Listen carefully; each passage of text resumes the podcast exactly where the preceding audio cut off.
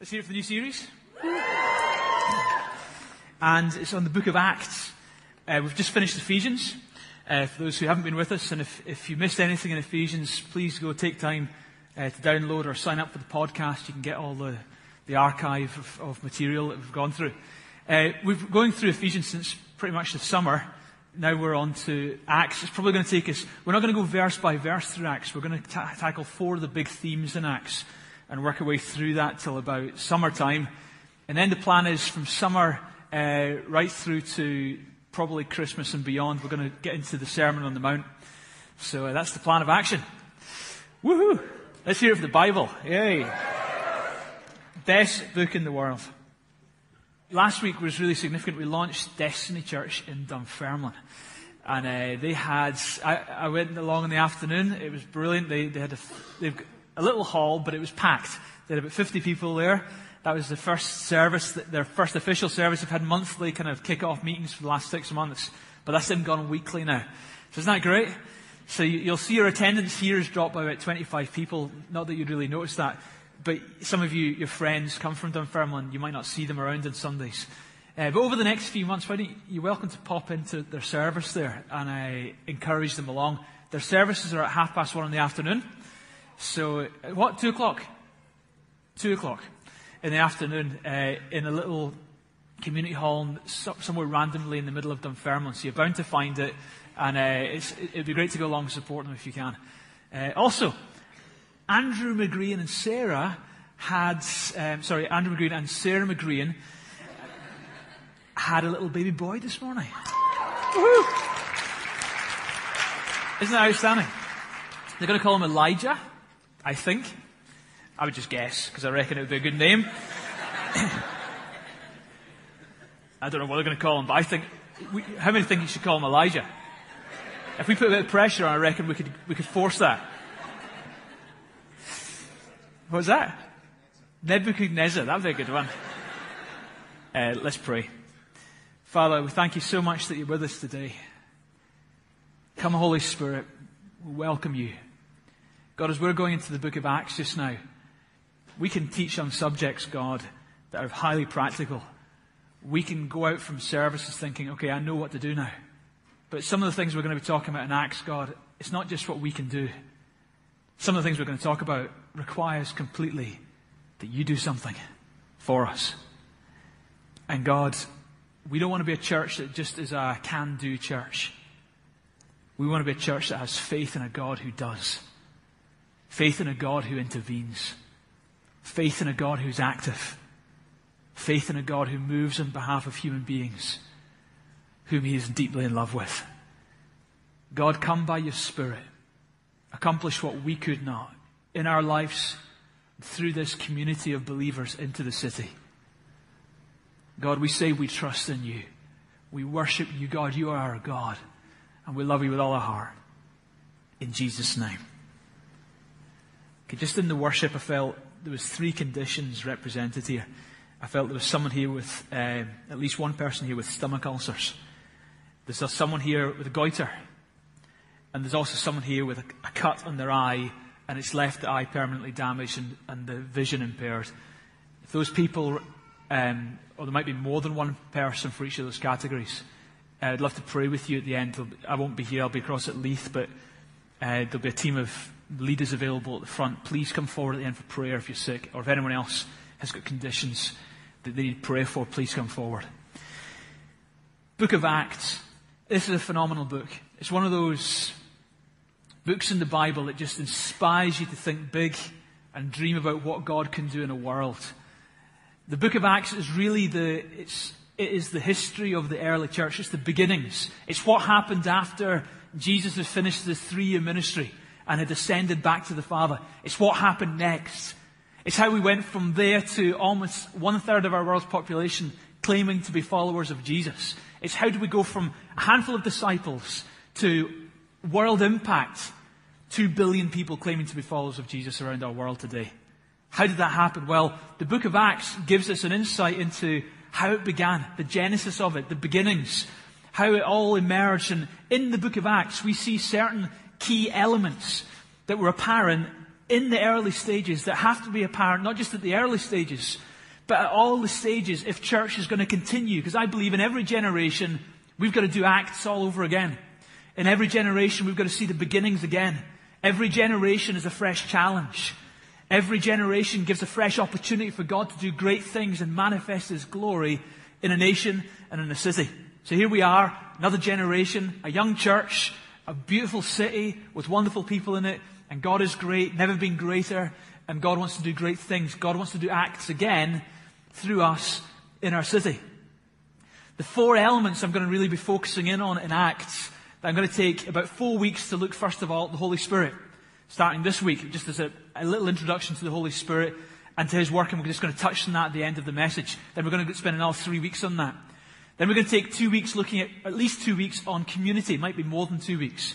And the, the beautiful picture of community that's painted in the book of Acts. What it could be. Community modelled within the communities. A city within the city.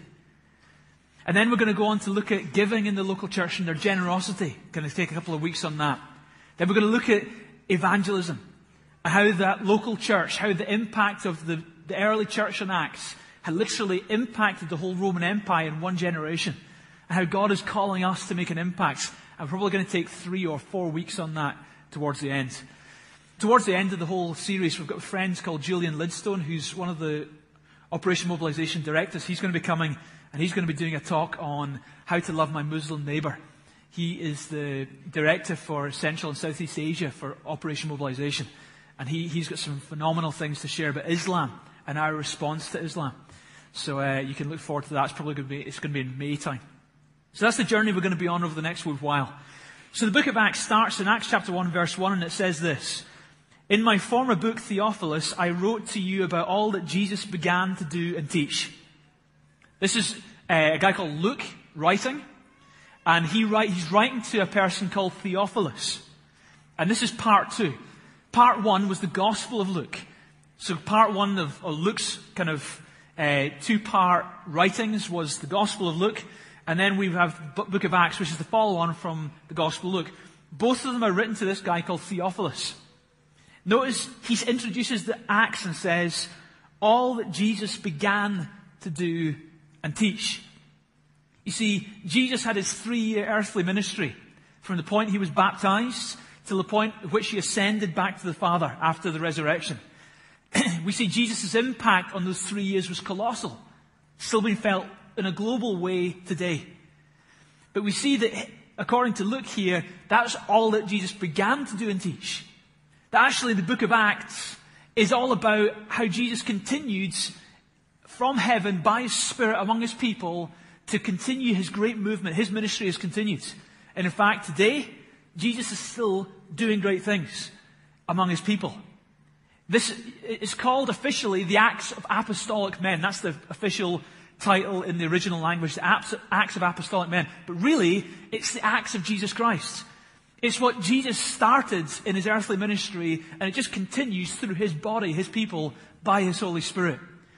So this is all that Jesus began to do and teach, and acts is a continuation of Jesus' ministry. Just as Jesus said uh, in Matthew's Gospel 16, I will build my church.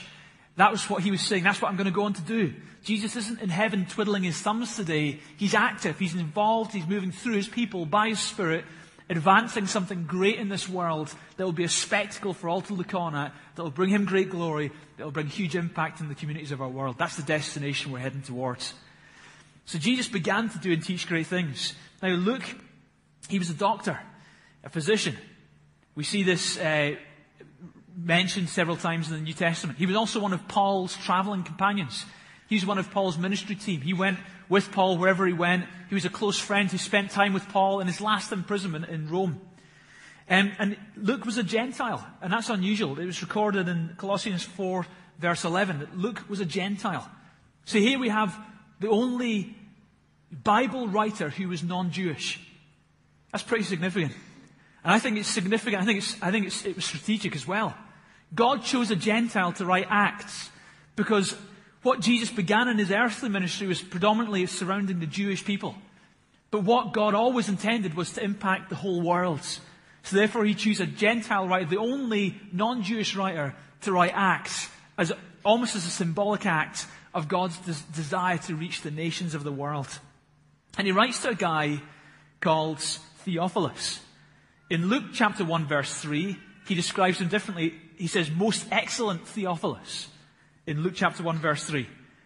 This indicates the excellency. This indicates that this person was a high ranking official in a Roman government position.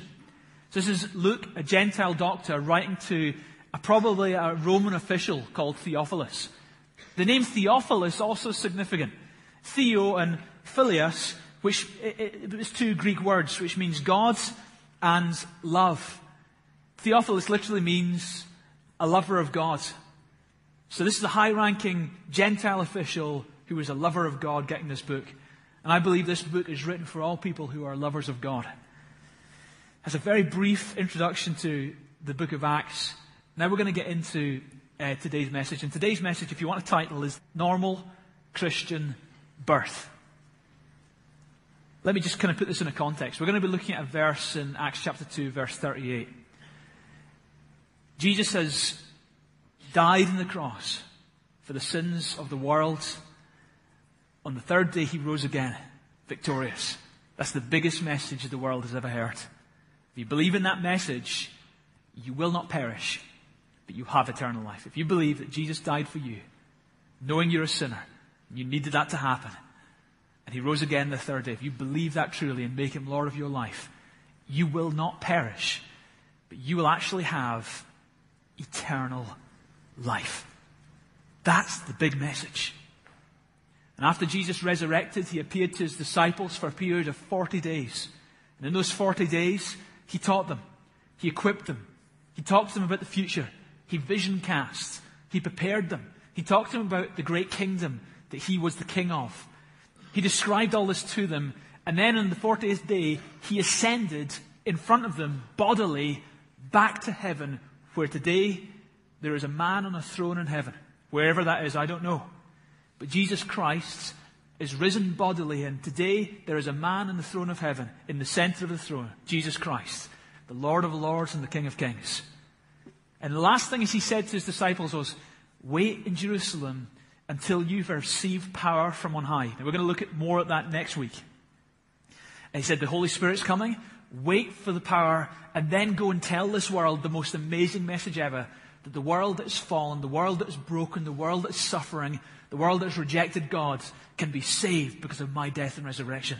But wait in Jerusalem until you receive the power to, which will empower you to share that message effectively. So the disciples waited. That was day 40 after the resurrection. And about seven days later, on a feast called Pentecost, that coincided, that was the same, that was another name for the Feast of Weeks. It's seven weeks after the Passover. It was one of the three Jewish uh, festivals that everyone gathered in Jerusalem for. And here, it was probably early June, that was when Pentecost was. People gathered in Jerusalem from all the surrounding areas. And they were the disciples doing what Jesus had told them to do. There's 120 of them. They were waiting for this promise of the Holy Spirit. They didn't know what to wait for. This hadn't happened before. They were in a room, they were praying, they were waiting, they were calling on God. And then all of a sudden, there was a violent rushing winds in the room where you thought it was happening, didn't you? No, okay. But they were, they were in a room and the Holy Spirit came. It's interesting, the name for spirit is uh, pneuma, from which we get pneumatic tire. It literally means breath. It's significant that the Holy Spirit came with a breath, the winds. The Holy Spirit came and filled the whole room where they were sitting. And the Bible says there was tongues of fire distributed on each of one of them. And they were all filled with the Holy Spirit and spoke in tongues as the Spirit gave them utterance. and this was a phenomenon. They'd never experienced this before, but they were fluent in languages. They didn't know what they were saying. But they were, um, according to those who understood, they were declaring the marvelous acts of God. In Jerusalem at that time, there were thousands, tens of thousands of people from all different regions and countries and surrounding areas. Medes, met people from Mesopotamia, uh, Parthians, people from all different regions and areas who spoke different languages, and they understood that these were the disciples. These were Galileans. These were uneducated Galileans. and yet they were speaking in their languages stuff about God that's saying God's great, God's amazing, God's marvelous. And they were understanding it. So a huge crowd of people gathered to see this spectacle, speaking in tongues, this sign for unbelievers, this incredible thing. People gathered and they were listening and they were watching. And then we find the first mention of cricket in the Bible. Peter stood up with the eleven and was bold. It's true. And there he, he stands up with the eleven and was bold. Thousands of people, I would estimate 12,000 people were gathered. Now we know that 3,000 said yes, but I'm assuming that not all of them agreed with what Peter said. If you have the parable of the sower, one in four of the good seed landed in it was one in four proportion. So it might have been 12,000 people gathered, huge crowds. Peter up, stands up in front of this vast crowd of people, starts telling them, You think we're drunk? We're not drunk, it's the Holy Spirit. And he goes on and explains, This is just what the prophets had said. And he took them right back to Joel and to other prophecies and described to them what God was doing. And then he went on and he told them the best message ever that Jesus, who you crucified, the one who you rejected, the one you put in the cross, was actually the Messiah, the very one you'd hoped for. And you crucified him. But he died, and that was the plan of God, and he did it for you. And when he died, that means you could be forgiven and have a new life. And the death, death couldn't hold him because death can't hold God. And God resurrected, and Jesus is alive, and you believe in him, you'll have eternal life. And en masse, thousands of people that day accepted that message. And that was the beginning of the early church. And that takes us to Acts chapter 2, 38. Before we read that, there was a lady in a house one day, and it was evening, and there was a smashed window, and in jumps this burglar and starts rummaging around the house, and, and she, she, she, he walks into the room where she is, and, and she, she's absolutely shocked, but she's a believer, and she shouts, Acts 2.38, repent and be baptized. And the thief ran out of the house, through the window.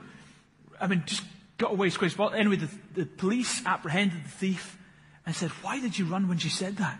And she said, he said, she has an axe and two 38s. I wasn't going to hang around there. Anyway, Acts 2.38.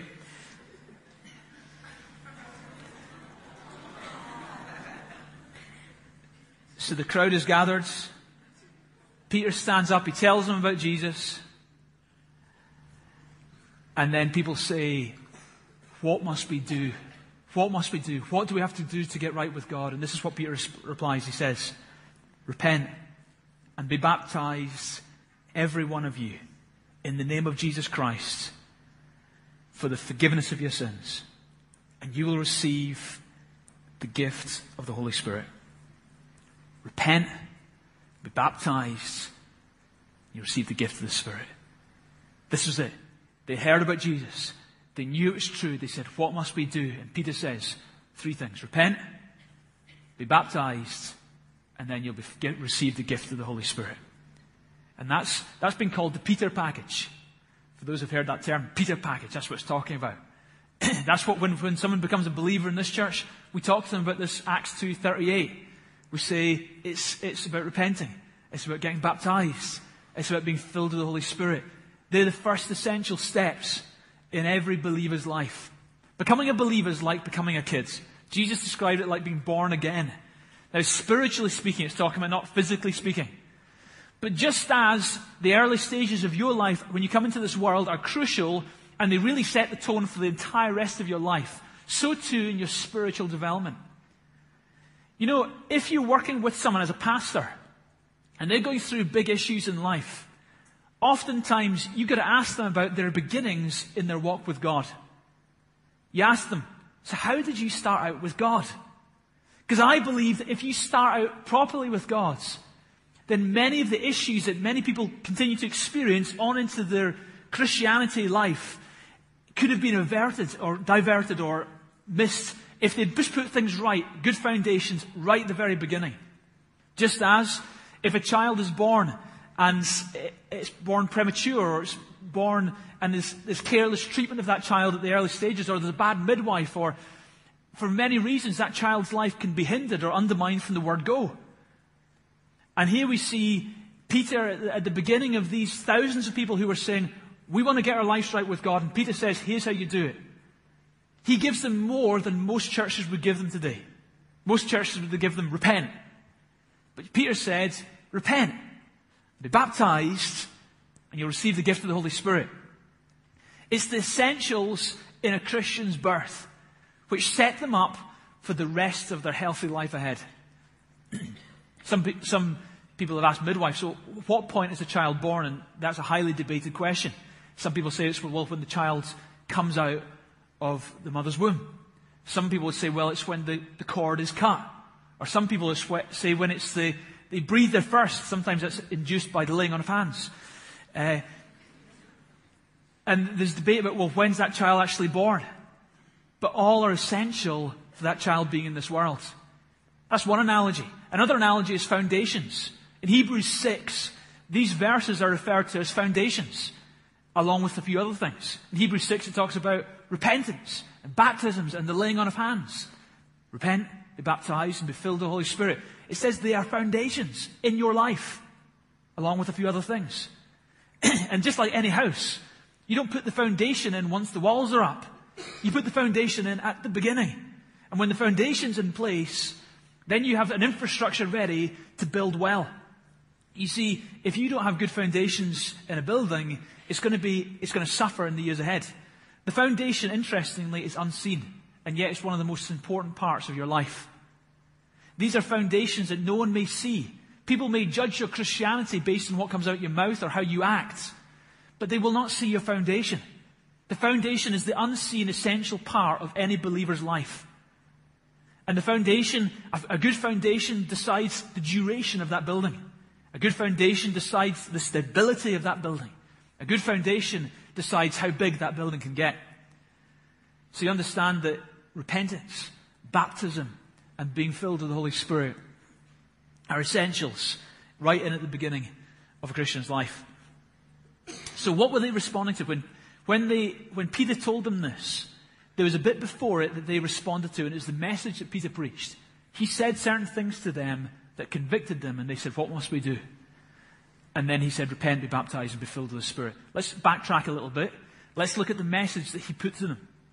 He said this in verse 23, Acts 2 23, and then 36 to 38. Uh, you, with the help of wicked men, put him to death by nailing him to the cross. What a challenge. You, by the help of wicked men, put him to death by nailing him to the cross. Therefore, let all Israel be assured of this, that God made this Jesus, whom you crucified, both Lord and Christ. and when the people heard this, they were cut to the heart, or at least 3,000 of them were. And they said to Peter and the other apostles, Brothers, what shall we do? And Peter replied, Repent and be baptized, every one of you, in the name of Jesus Christ, for the forgiveness of your sins, and you will receive the gift of the Holy Spirit. Here, Peter stands up with thousands of people gathered, and he says, You, by the hands of wicked men, put the Messiah to death. What a challenge! Now, you think about it. He was standing there, there may have been 12,000 people. The likelihood is that the 12,000 people were not even a percentage of them represented on Good Friday morning at that false trial when they stood before Pilate and they chanted in some of kind of crazy, deluded state, crucify him, crucify him. Surely only a smallest percentage of the 12,000 gathered were there. And yet, yet Peter stands and challenges him and says, you crucified him. And he was, he was pinning something on people who maybe haven't, weren't even there. He was pinning something so heavy on them that maybe they weren't even there. Maybe they weren't even party to those who called out crucify him. They said, well, we, we didn't put the nail through his hands. We weren't the ones standing in the crowd shouting, crucify him. And yet you're putting that on us. That would have been some of the reactions. Others, however, 3,000 of them, they had a humble reaction. And the reaction was, Phew. you see, you imagine, you are a Jew. All your years and for generations before you, there has been an expectation that a king will be born in the family line of David. That he will be the Messiah. This will be the rescuer of your nation. This is the big expectation. And here you are now, and you've been party to those who put him to death. The hope of the nation. You put him to death. They are now in anguish. They're asking themselves, on the inside, they're asking themselves, is there any God who can forgive someone who put the Messiah to death? That's their cry. That's where they're at. That's why they're broken. Describing this pain in Zechariah 12:10 it says, "They will look on me whom they have pierced, and they will mourn for him as one mourns for an only son, and they will weep bitterly over him as like the bitter weeping over a firstborn." They were feeling the pain in their hearts now as if they had killed their own kid. That's how they felt. That they had put to get to death the Lord's Messiah. And they were feeling it. The Bible says they were pierced to the heart. and here's the massive good news that murderers of the Son of God can be forgiven. That's good news. That murderers of the Son of God can be forgiven. And I would say that not one of you in this room, if you look at your life and the bad stuff you've done, I don't think anyone could come close to being a murderer of the Son of God. So the great news is that if murderers of the Son of God can be forgiven, then every one of you can be forgiven. That's great news. That's great news for those who know they need it. If you think, oh, I'm fine without forgiveness, thanks, then it means nothing to you. But if you realize how deep you've gone, then you, you understand that's great news. If murderers of the Son of God can be forgiven, then you can be forgiven. But I believe this. I believe that not just were they maybe party to those who crucified the Christ, but I believe there was national guilt on Israel for the rejection of the Messiah. We see that in that generation with the judgment on Jerusalem. There was national guilt because of their acts. But I think it's much bigger than that. I think there is human guilt on the whole world for the rejection of the Messiah. That it's not just the Jews who rejected Jesus, it's the world that has rejected God. So the same guilt, the same brokenness, that same piercing feeling, that same weeping, that same sense of utter despair should be felt by all humanity before God, whom they have rejected. We would have been the same. We would have shouted, crucify him. John Stott said this. He said, before we can see the cross as being something done for us, we must see it as something done by us. See, folks, the reason that sin is so vile is not because of the consequences that we experience. That's bad. Sin is so vile not because of how it hurts others. That's bad. But sin is so vile and ugly, it's because it's offensive to God. And if you're more upset about the consequence of sin or the potential of hell than you are of what it does to God who made you, then you've totally missed, completely missed what you should be feeling bad about. We have offended God, the Creator, who loves us with an eternal love. That's the problem. That's what's to be repented of. That's the issue. Charles Spurgeon said this If I had a brother who had been murdered, what would you think of me if I daily consorted with the assassin who drove the dagger into my brother's heart? Surely, surely I too must be an accomplice in the crime. Sin murdered Christ. Will you be a friend of it? Sin pierced the heart of the incarnate God. Can you love it? Jeremy Taylor, putting things in perspective, said this No sin is small. It is a sin against an infinite God and may have consequences immeasurable. No grain of sand is small in the mechanism of a watch. you see, this is where I think we've got to get this right. Repentance. This is the first step. Some people have repented for the wrong thing. Some people, being scared of hell, have turned to God. And you feel sorry because the potential of going to hell because of your sin. You've missed it. We've offended God. The byproduct is hell. But the biggie is the broken relationship between us and God. The biggie. Some are so devastated because you see the ongoing sadness of a wasted life. You think, I've wasted my life because of sin. And you're living with lots of regrets. And therefore you turn to God to try and rescue your fallen apart life. But you've missed it. That's just secondary. That's just byproduct. The biggie is you've offended God. And it's because of that we need to repent. It's the realization that you have sinned against God, the glorious, awesome creator of the universe. Is that realization. That's the one that should get us so deep, that should move us to ch- change our lives more than anything else. Because it's for love for Him that we live. So they experienced deep conviction. The Bible describes it this. It says that when the people heard this, they were cut to the heart. The Greek word there is, for cut is katanuso, which means to pierce thoroughly, to agitate violently. It can also mean to sting sharply, to stun or to smite. They were cut. It's like a dagger went in and was shaken. They were cut so suddenly, so sharply. Something just penetrated them. Listen, if that hasn't happened to you, I can't do it for you. I can't make that happen for you by loading my words strongly. That, that has to be God that does that for you. And a moment happens in everyone's lives where something happens deep in here. It might not have been exactly the same as this, but it, it's, it, there's a pattern, and you're convicted, and you think, I need God. And they were cut to the heart. And there was, they were crying out. And then there was conversion. There was, with no crying out, there's no conversion. You see, they didn't have to be mollycoddled to be converted. They, they said, they didn't say, right, do you want the next step now, guys? No, no, they said, tell us what we must do. 3,000 of them says, what must we do? In front of all their buddies, in front of all the Jewish nationals, probably the majority of the crowd was quite contented that the Christ had been killed. Probably the majority of the crowd thought, okay, the guy deserved to die. He was making false claims. But here, 3,000 of them say in front of their buddies, in front of their national pride, in front of what other people think, they said, what must we do?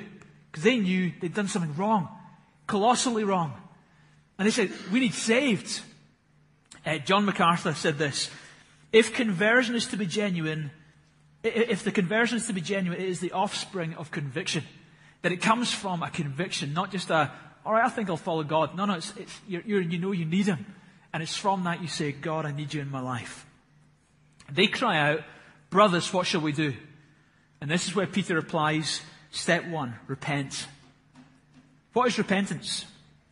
Well, repentance is more than feeling remorse. I was caught.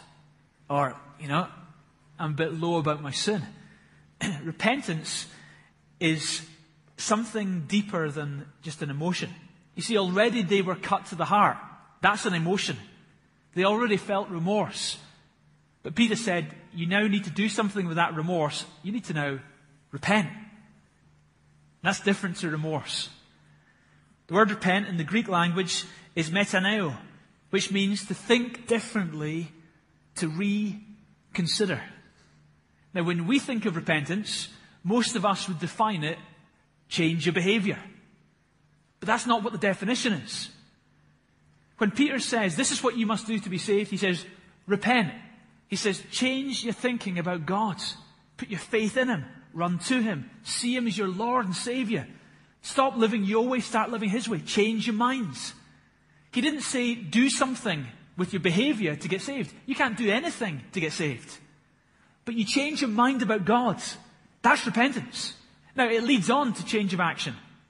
But the primary thing is change of minds. The secondary thing is change of action. That's why John the Baptist in Matthew 8, 3 8 said this produce fruit in keeping with repentance. Produce fruit. Fruit is the outward behavior change. Repentance is the inward mindset change. You see, the fruit isn't the repentance. The fruit, the, the fruit is the outworking of what repentance went on in here. In here. It's a change of the inside condition. It's saying, I'm no longer going to live against God. I'm going to live for God. I'm going to believe in you, God. I'm going to give my whole life to you, God.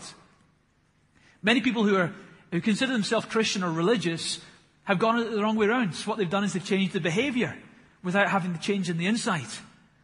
And they look religious and they say they're religious and they attend religious ceremonies and people would call them Christian. But unless the change is started in here and then manifests itself in outward change, then it's the cart before the horse rather than the horse before the cart. Repentance is a change of the insides, and then it results in a change of the outsides. This is, this is uh, described well when Jesus commissioned the Apostle Paul. When Jesus appeared to Paul on the Damascus Road, he commissioned him, and it's described in Acts 26, 17 to 18. And this is a good description of repentance. He says, I am sending you to open their eyes that they may turn from darkness to light, from the dominion of Satan to God, that they may receive forgiveness of sins and an inheritance with those who are being sanctified by faith in me. you see, it's, it's a turning. It's a decision in the inside. And it's turning from to. It always is. Repentance isn't just stopping something. It's starting something new. It's turning from something, yeah, but it's turning to something, absolutely. And here it says turning from Satan to God. Turning from darkness to light. You could put other things in there. You could say turning from self-reliance to God-reliance. Turning from pursuit of pleasures to pursuit of God's honor. You could, you could put lots of things in there, but that's what repentance is. It's turning from to. And listen, repentance is not just turning around, it's removing the opportunity to go back. You see, some people have, you say, oh, I'm not going to do that anymore, but you keep the stuff in your life. And it never works. I love the story of um, Julius Caesar when he arrived on the shores of Britain with all his armies. They were there to conquer. They were single minded about that one. When they arrived, he made a very decisive step. He scuppered all their boats. He burnt them all. And he took his soldiers to the cliffs of Dover and got them to look down, and there in the water below them was the boats that they'd just come across the channel in being sunk. In other words, they knew in their heads, we're here to conquer. There's no retreat. That is no longer an option. and when you repent, you've got to actively put things in place that you cannot even return and go back that place. And some of you, you've wanted to do the will of God, but you've kept stuff in your life that shouldn't be there. You've tolerated things and they have become tripwires to you. It's like the Israelites when they were taking the land. God said, remove all the inhabitants, otherwise there'll be a snare to you. And some of you have taken a bit of ground but left little things going on in your life deliberately by choice, and it, it keeps coming up and biting you and pulling you down. It's like when we looked at the church at Ephesus.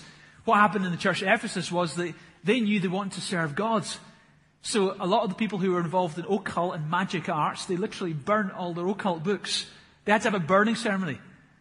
They didn't just put them in the shelf, oh no, we won't look at them again, because then they were still an option. They burned them. It no longer had any effect in their lives. so some of you, you've got to repent. And you've got to put things in place so that you no longer go the places you used to go. Some of you, it means you've got to stop going, hanging around with those people. Now, uh, but the Bible says we should be friends of sinners, and I agree. But you should be friends of sinners when you're recovered. When Jesus was a friend of sinners, he wasn't tempted to go with the prostitutes. When Jesus was a friend of the tax collectors, he wasn't tempted to dabble in a bit of fraud. Right? Jesus was, it was no issue for him. If you have an issue in an area, if you have an issue with drunkenness, don't hang out with drunks. Right? You know, if you, if you have an issue with an area in life, you know, either change your friends or change your friends. But influence does flow one way or another. So make the choice. You've got to think bigger than, than the moment. You've got to think longer term. You've got to think recovery. You know, you've got to repent. You've got to clear your hard disk of the stuff. You've got to put in st- software that stops you going those sites anymore. You've got to stop your membership to certain magazines. I don't know what it means for you. For me, when I repented, I, I had to, literally that night, I, I, the first thing I did was I, kept, I hid my beer in the long grass along a lane beside my house. I stood before the Lord and I, poured out a drink offering. I, poured out the beer. Now, is there anything wrong with having a beer? No. But was it wrong for me? Yes. Because that represented the nutty life I was living. Then I went home that evening, and the same night, I had books I knew I shouldn't have had. And I didn't put them in a charity shop so that someone else could be affected by them. I ripped them up and binned them. I had tapes. I had material I knew I shouldn't have. And I didn't, I didn't say I'll record over it. No, no. I said, I ripped the tapes up. I wasn't going to let my emotion hijack the moment tomorrow. See, that night I could have been all zealous about it. But then the next day I could woke up and think, oh, I was maybe a bit too radical there. I listened to the tape again. No, I just ditched everything that I knew was possibly dangerous for my life. And even a few things that I didn't need to ditch, but I didn't want to risk it anyway. I was just radical because I figured it's going to take everything to follow God, and I don't want anything to hold me back. So repentance is blocking off the way back. You know, a big issue, a big issue that many believers struggle with is does God reject me when I keep making the same mistakes? It's all right once or twice, but what about 10 times? Or 30 times this morning? What, you know, I keep doing it and I say I'm sorry. So did I really mean I was sorry when I'd keep doing it again? So I'm not sincere. I'm a hypocrite. How can God forgive me? Well, Jesus said this because he knew humanity. Luke 17, 3 and 4, he says, If your brother sins against you, rebuke him. If he repents, forgive him. If he sins against you seven times a day, and seven times a day comes back and says, I repent, forgive him. Now, we would get hacked off with the brother who did that. because he didn't mean, you know, you hit me again. You didn't mean you were sorry. You just did it again. I repent. Okay, I forgive you. It just goes on and on and on. We're going to start to think you're not very sincere about your repentance. How do you think God feels? Right? We get hacked off if someone does it seven times to us. We do it multiple more times stuff to God, and God keeps forgiving. Jesus put this in place, and he talked about human relationships because we could understand it. But he actually is communicating about God, how God works with us. He's saying that's how you should be with each other because that's how God is with you. It's incredible. God keeps forgiving and forgiving and forgiving. Peter came and said to him, maybe it was in the back of that first verse we read, Matthew 18. Then Peter came to, him and asked, Lord, how often should I forgive someone who sins against me? Seven times? No, Jesus replied. 70 times 7. You're still not getting this. I'm not meaning literally seven here. I'm saying don't count. You see, humans count. God's not counting. God just forgives. God's desire is to show mercy, not judgment. God's desire is to show forgiveness. God is slow to anger, but abounding in love. You see, you keep sinning, you keep blowing it, but you ask forgiveness. So you're a winner. If you start saying, I'm not even going to ask forgiveness now, then you have lost. The failure is not the person who falls down. The failure is the person who stays down. So you get up. You go again. The big question I always ask is this. Are you a pig or a lamb? See, if when a pig falls into muds, the pig likes it. The pig thinks, oh, this is alright. Starts rolling in the mud. But the lamb, when it falls into to mud, it goes, Mah. Mah. That's lamb for, get me out. The lamb hates the muds. It wants out the muds. So what's your attitudes? Are you a pig or a lamb? You blow it. You sin. All right, I'll just hang around here for a bit. Or is it, God, what on earth have I done? If that's the attitudes, now, it's emotionally hard, but that's life. Tough. Keep picking up. Keep going. That's life. You're a human being. You need God. By His power, He'll help you. But you've got to keep going. You've got to keep picking up. Next time, go with more passion. Go again. Keep picking up. Proverbs 24:16. The righteous man falls seven times, he rises again, but the wicked are brought down by calamity. Okay? What do I do if I sin? How do I deal with that? Well, 1 John 1 8 to 9 says this If we claim to be without sin, we deceive ourselves and the truth is not in us. Right? So, not one of you in this room can claim to be without sin. And the fact is, you're all thinking, if you knew the sins in my life, I'd be ashamed. If they came up on the big screen behind me, I'd be utterly ashamed. Because it'd be total exposure. Yet God knows that about you. And you think to yourself, well, how could I be a believer with that stuff? The Bible here says, if anyone claims to be without sin, you're deceiving yourself. The Bible acknowledges that not one person is without sin. Repentance doesn't mean perfection. It means trying your hardest. It means you've changed the direction of your life. It says, if you claim to be without sin, you deceive yourselves and truth is not in us. But if we confess our sins, he is faithful and just to forgive our sins and purify us from all unrighteousness. That's amazing. That's too easy. If you confess your sins, he's faithful and just. So this is to do with his justice and his faithfulness, this thing. It's because of him that he will forgive you and cleanse you. So you sin. And this time it was a biggie. And you go to God and say, God, your Bible says if I confess my sins, you're faithful and just. So I, I confess our sins. Please forgive me. I said, God, please. I really, it was a big one this time. So please, would you forgive me? God saying. I did. God, I really think this time it was just so bad. God, would you forgive me? Okay, God, I really mean it now. I did. God, I really think this time I've just gone, I pushed it way, way, way too far. I'm going to sit and sulk for a while. What the heck are you talking about? I forgave you. If you confess your sins, so what, what, what we, we think, the big sins, you've got to get over it emotionally before he forgives you. Like your emotions have got anything to do with what God thinks about you. Nothing to do with what God thinks about you. Sure, you feel emotionally damaged by it, and rightly so, you're a nut. And sure, you might live in consequence for it, rightly so. Cause and effect, sow and reap, that happens. But did God forgive you? That's got zip to do with your emotions. It's got everything to do with He is just and faithful to forgive you. Wow. And not only to forgive you, but to cleanse you from all unrighteousness. my dad has a vegetable garden around the side of his house. Now, it doesn't look like a vegetable garden. The weeds are kind of a meter and a half high. It looks like a weed garden. But it is a vegetable garden. And it always will be a vegetable garden. It's just not matching its potential just now, really.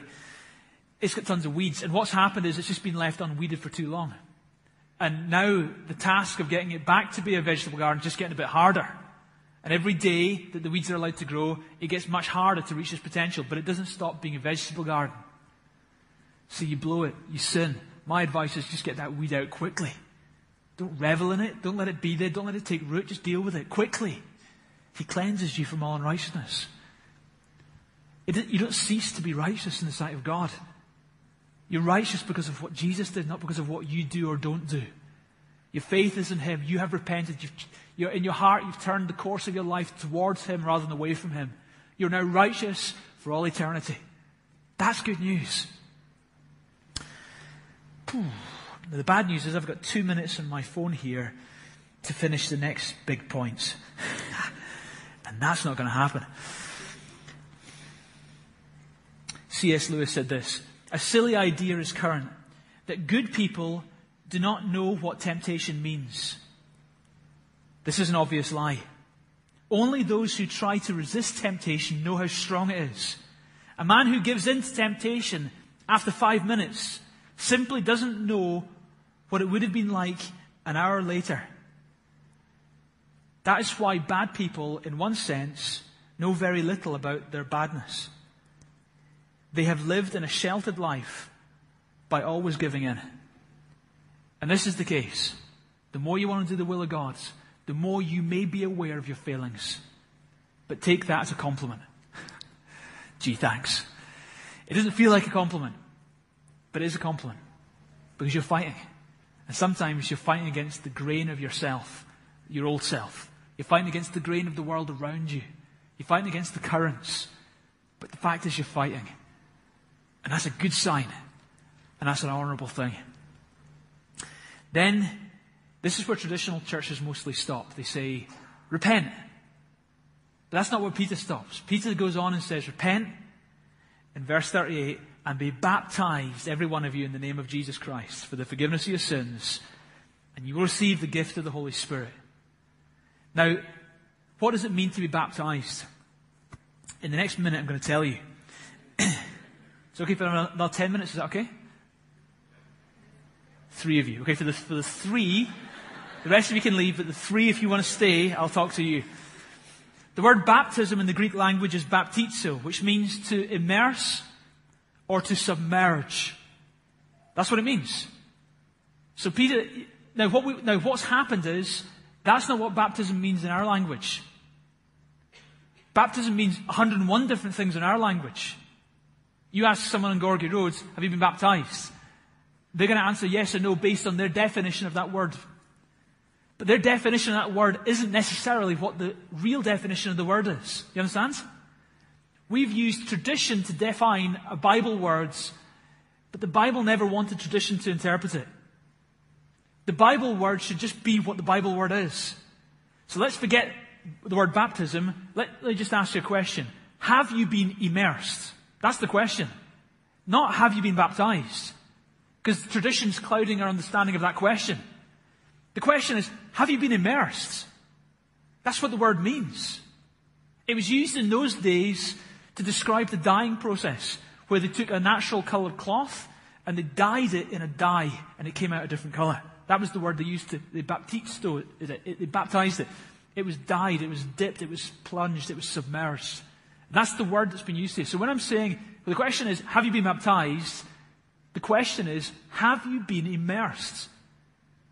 It, it cannot be any other question if you look at what it, the original language means. Don't fight for your tradition if it's contrary to what God says. Your allegiance is not to your parents primarily, although it's good to honor your parents. Your allegiance is not primarily to your tradition, although some tradition is good. Your allegiance is to God, who you say is Lord. His word says baptize, which means immerse. And it's also for believers. You never have an example. There are 31 occurrences of the word baptism in the New Testament. Not one of them did it happen to someone before they were a believer. So, Peter, does your church believe in adult baptism? No. Peter, does your church believe in infant baptism? No. What does your church believe in? Believer's baptism. It, it means nothing to do with your age. It's everything to do with are you a believer at whatever age you're at? My little girl last week got baptized. She's eight. She is an authentic believer. She's had a great week, by the way. She, God's been speaking to her tons. Um, I'll, I'll, tell you a quick story. I know we don't have time, but I will. uh, the other night there, she, she was uh, lying in bed and she'd read the Bible and uh, she'd gone, gone to kind of lay down and I popped my head in and said, you all right, Becky? I said, yeah. I said, did God speak to you tonight? I said, yeah. I said, what did he say? He said, well, I went to sleep and I thought, there's something wrong. I said, God, what's wrong? And God said, you haven't prayed. and Dad, he was right. I hadn't. How cool is that? So that was a good one. but we believe in believers' baptism, nothing to do with age. Everything to do with where you're at in your heart. Have you repented? Have you put your faith in Him? Taking your faith off other stuff, putting it totally on Him? Have you turned from sin to God? If you've done that, then get baptized. Don't do it the other way around. That's unbiblical. Don't do a baptism that is not involving immersion. That's unbiblical. So, whatever your tradition says, if it doesn't say immerse, then it doesn't say baptism. And if it doesn't say for believers, then it doesn't say what the Bible says should happen to you. So you might have a dilemma. You might say, well, Peter, it's wrong for me to get baptized again. And I would agree. You only get baptized once. But I would say you weren't baptized already. Something happened to you that people called baptism. But if it, if it didn't line up with what the Bible describes as baptism, then don't use the title. So don't worry about it. You can get baptized and it won't be baptism again. It's for the first time. Because you haven't had it before. Repent and be baptized, immersed for believers. That's what it says. And here's two errors that commonly come up. How many people, incidentally, were christened as kids? Hands up. Okay, let, let me just talk to you about that because I was too. Error number one is that christening is baptism. That's a big error. Here's the three big dangers with that statement christening is baptism. It tells people that they are Christians if they've been christened.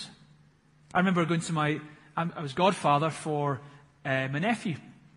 And I went to his christening and I, I heard the minister lie. He said, We now welcome you into the kingdom of God. I thought, He's not in the kingdom of God, he's a little sinner. He's not in the kingdom of God. I didn't say that publicly because I thought. but how can you at that point declare he's in the kingdom of God? He was, he was like still pooing his pants and stuff. He, he hadn't even had a, any thought, let alone a God thought, right? How can you declare he's in the kingdom of God? Now, I believe there's a grace on kids. I believe there's an age of innocence. I can argue it from the Bible. But I would say that there comes a moment where you start to have a conscious decision, you believe God's, and not based on your parents' decision, but based on your decision, you become a believer, and then we can say, you're in the kingdom of God. And we've got Bible reasons to say that. But to say that before then is dangerous. And there are many people in Scotland walking around and you say, Are you a Christian? They Say, Yeah, I was Christians. They believe they're going to heaven, but they're going to hell. They've been sold a lie. And that's dangerous. Here's another danger. Some wrongly argue that grace is transferred to a child by the grace that's on the parents. They say, well, the parents are believers, so therefore christening is a way of seeing their grace on the family imparted to them. That's not Bible argument. And it also communicates a, a lie, and the lie is that grace comes by something other than faith. Grace comes by faith. And here's another danger. Christening, this is a big damage. Christening robs a believer from the experience and memory of their baptism, which means so much to those who are baptized. If you've been baptized as a conscious believer, how many people know the memory of that is hugely powerful in your life? And you rob someone from that if you preempt that process. The arguments for christening, well, the strongest and most credible argument comes from Colossians 2, 1 to 12, sorry, 11 to 12, where it likens christening, or sorry, baptism to circumcision. And let me say why that's a flawed argument. So they say, well, to be a Jew, you were circumcised as a child into the Jewish community. And the Bible likens that to baptism. And I agree, the parallel is there. But let me make a couple of important points. Circumcision was the covenant sign of becoming a Jew. Baptism is a, is a sign of your covenant with God in the New Testament. Uh, Jews were the natural offspring of Abraham. Christians are the spiritual offspring of Abraham. You become a Jew by being born into a family that's Jewish. You become a Christian, however, by being born again. Faith and then baptism, not the other way around. So it's a flawed argument. Another argument people use as well, the Philippian jailer in the New Testament, his whole family got baptized. And I agree they did. And this is what this is the verse that they, they read from. It's in Acts 16, 31 to 33. And this is uh, Paul replies to this Philippian jailer, and the Philippian jailer said, What must I do to be saved? And they replied, Believe in the Lord Jesus, and you will be saved, you and all your household. And they spoke the word of the Lord to him and to all the others in his house. So who did they speak to? They spoke to everyone in the house about Jesus.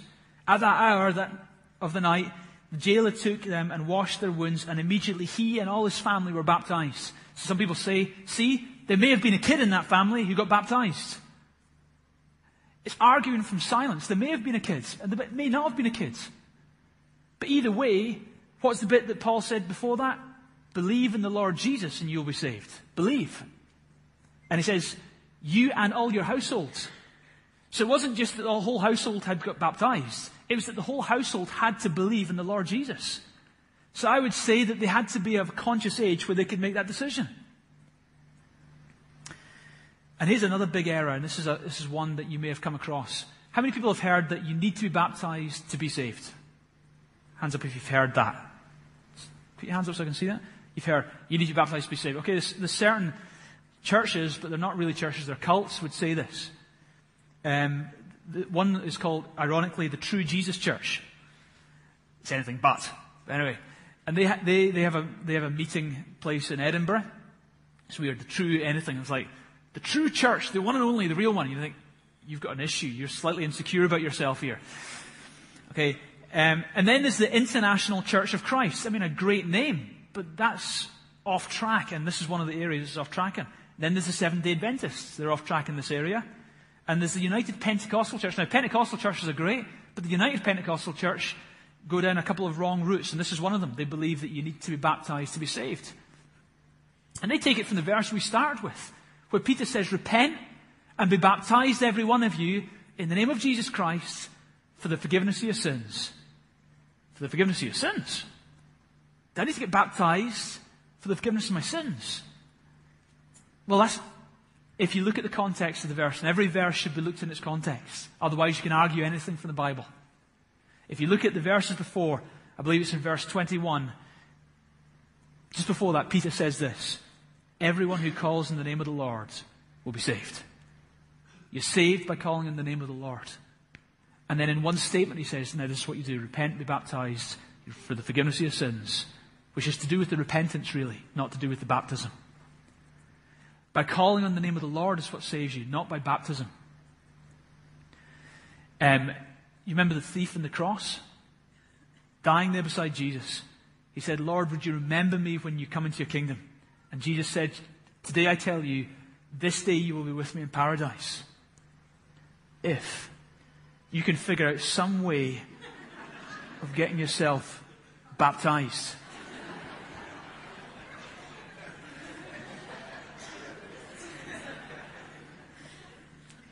It's not in there.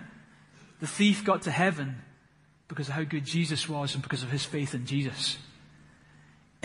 Acts chapter 9, the apostle Paul, who was previously called Saul, he had the Damascus Road experience. He met Jesus on the Damascus roads. He was converted. He was filled with the Holy Spirit after a guy called Ananias prayed for him. Scales fell from his eyes, and then he was baptized. You're not going to tell me he wasn't converted before then. The apostle Paul had his conversion on the Damascus roads. He was filled with the Holy Spirit, God's total seal of acceptance. And then he was baptized, Acts chapter 9. Acts chapter 10. The apostle Peter turns up at a guy called Cornelius' house. Tells him about Jesus. In verse 43, it says, all the, Acts chapter 10, 43, all the prophets testify about him, that everyone who believes in him receives forgiveness of sins. What do you have to do to receive forgiveness of sins? Believe in Jesus through his name. While Peter was still speaking these words, the Holy Spirit came and all who heard the message. What was that? Well, that was God saying, They're mine. Then verse 46 says, Then Peter says, Can anyone keep these people from being baptized with water? They have received the Holy Spirit just as we have. So he ordered them to be baptized in the name of Jesus Christ. Notice they had received the Holy Spirit. How many people know that means they were most likely saved? Right? They were saved. Before they were baptized, they were totally accepted by God. Then notice what Peter says, though. Listen to the priority. Having said that baptism isn't essential for salvation, listen to what Peter says. He says, So he ordered that they be baptized. All right? If you haven't been baptized today, I want to give you a Bible verse here. I order you to get baptized. That's pretty strong. Would you agree? Usually we don't say that. Usually say, you might want to consider getting baptized. But that wasn't, notice the priority that the early church placed in it. While it was not essential for, for salvation, Ern Baxter, one of my favorite preachers, said this Baptism is not essential for salvation, but it is essential for obedience. And this is the normal Christian birth. Repent properly, not because you feel bad about yourself, not because you're scared of hell, because you've offended God. Repent. Change your mind, resulting in change of behavior. Repent. Be baptized. Be submerged. No other way. There is not one example of any other way. That's what it means. Be submerged.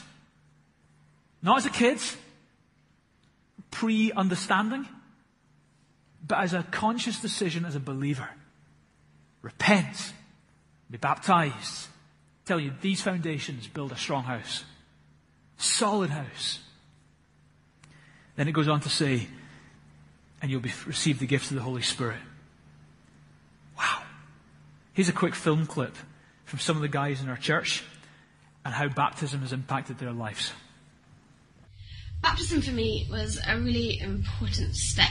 Um, when I first got to know God, I I didn't take my faith too seriously. I I wasn't that dedicated in coming to church. I didn't pray or read the Bible or invest in Christian friendships? I've been a Christian for a long time since I was since I was young, about eight eight years old. But I never really understood a lot about baptism, and it wasn't something that I was ever told I should do. I, I never realised it was a um, one of the crucial steps. Baptism for me was really just the next step after becoming a Christian.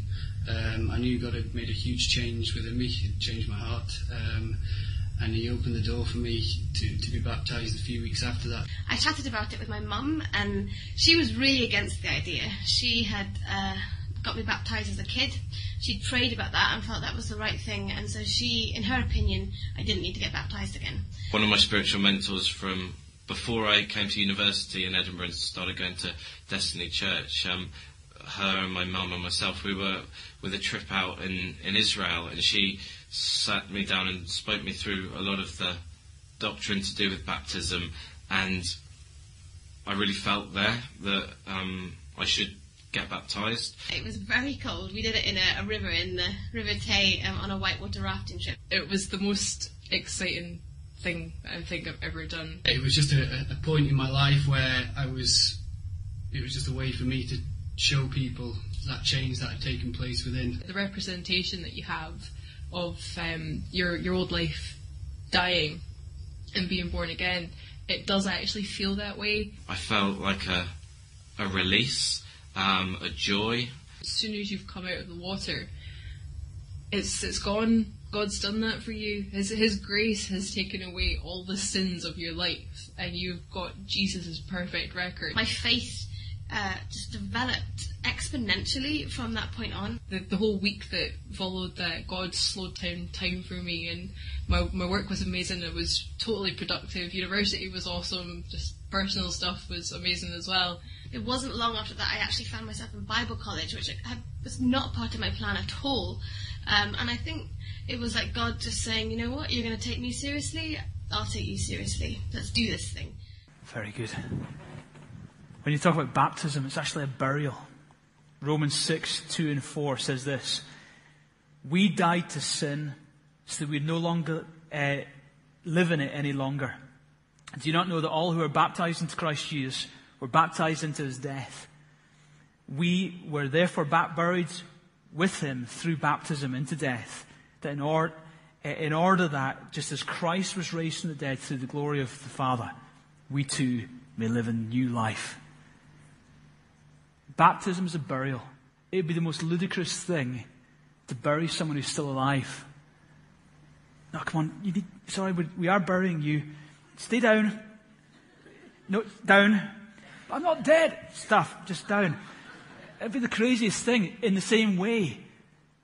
You know, we, your old self is still alive. You haven't repented for your sins, and yet you have a christening. Doesn't make sense. You die to your old self, and then you bury that corpse. It's like you die to your old self, you're carrying a rucksack around, and at your baptism, you take the rucksack off. It's the burial. You walk free. It's paralleled in the Bible with Moses' journey with the Israelites. Moses the deliverer, just like Jesus the deliverer. Moses came to set the Israelites free from slavery in Egypt. Jesus came to set the world free from slavery to sin. Moses took the Israelites out of Egypt. That place of slavery was taken into a promised land. Jesus saves us and wants to take us to heaven, but also a purposeful life. On that journey, they came up against a barrier, the Red Sea. Egypt was coming to get them. The promised land was ahead. The barrier was there, the Red Sea. There was no way back because of Egypt. In fact, Egypt was trying to pull them back. So what they did was they went through the Red Sea. And Egypt went in with them. And they came out the other side. But Egypt was buried. Their old self was literally buried. There was now a barrier between themselves and their past. And they were now in a wilderness heading to a promised land. So your life, when you become a Christian, you're, you're freed from the slavery of the past. But now the Bible says, bury the old life. Bury it. It's not just symbolic, it is highly powerful. My baptism, I got baptized in a little gypsy church, uh, attended with tons of traveling folks in Kirkintilloch, just outside Glasgow. And my life, that was a moment my life turned around. And I, I, I wasn't when I was part of Destiny Church, I was part of a very traditional church that didn't believe this stuff. They, they would teach christening. My mum and dad taught christening. But I saw it in the Bible and I took the step, and the impact on my life was colossal. I want to encourage you, take that step. Time is gone, we're going to have to end there. But on the 7th of March, we're going to have a baptism service. And if you're here today and you know uh, you're a believer but you haven't been baptized, have you been immersed as a believer?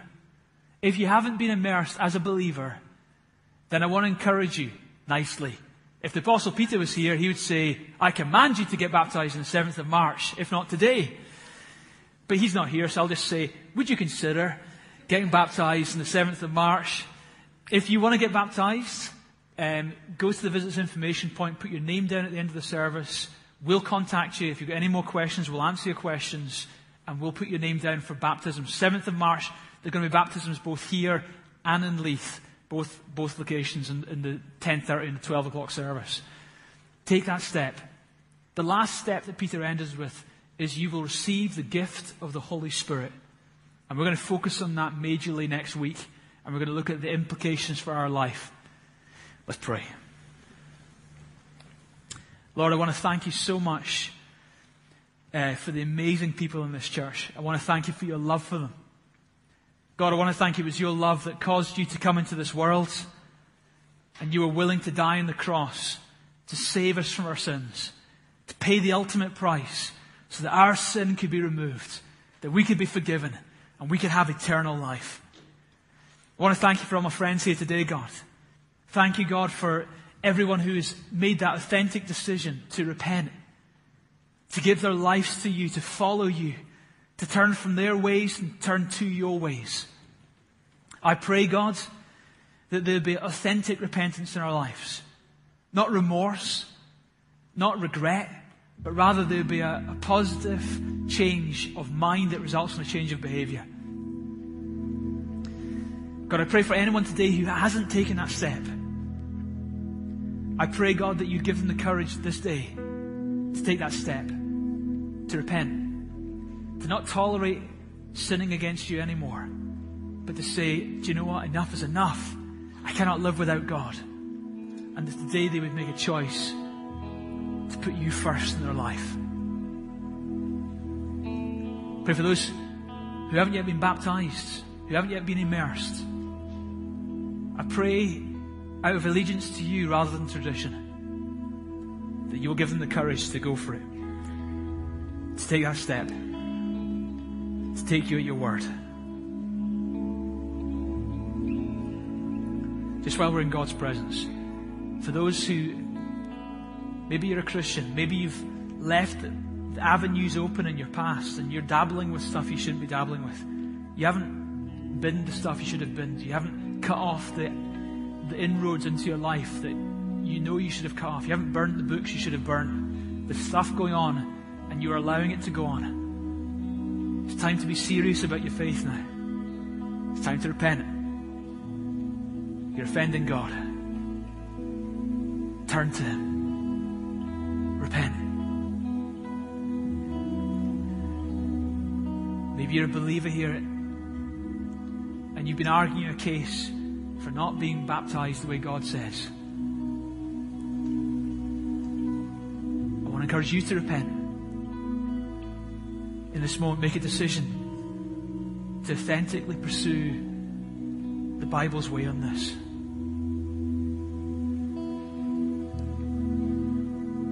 If you're here today and you, you know that you're not right with God, you know that you're not yet saved, and in your heart you're feeling that conviction that, that you are cut to the heart, just like it says in the Bible they were. And in your heart you're crying out, Peter, what must I do to be saved? And I would say, repent, then get yourself baptized, and you will receive the gift of the Holy Spirit.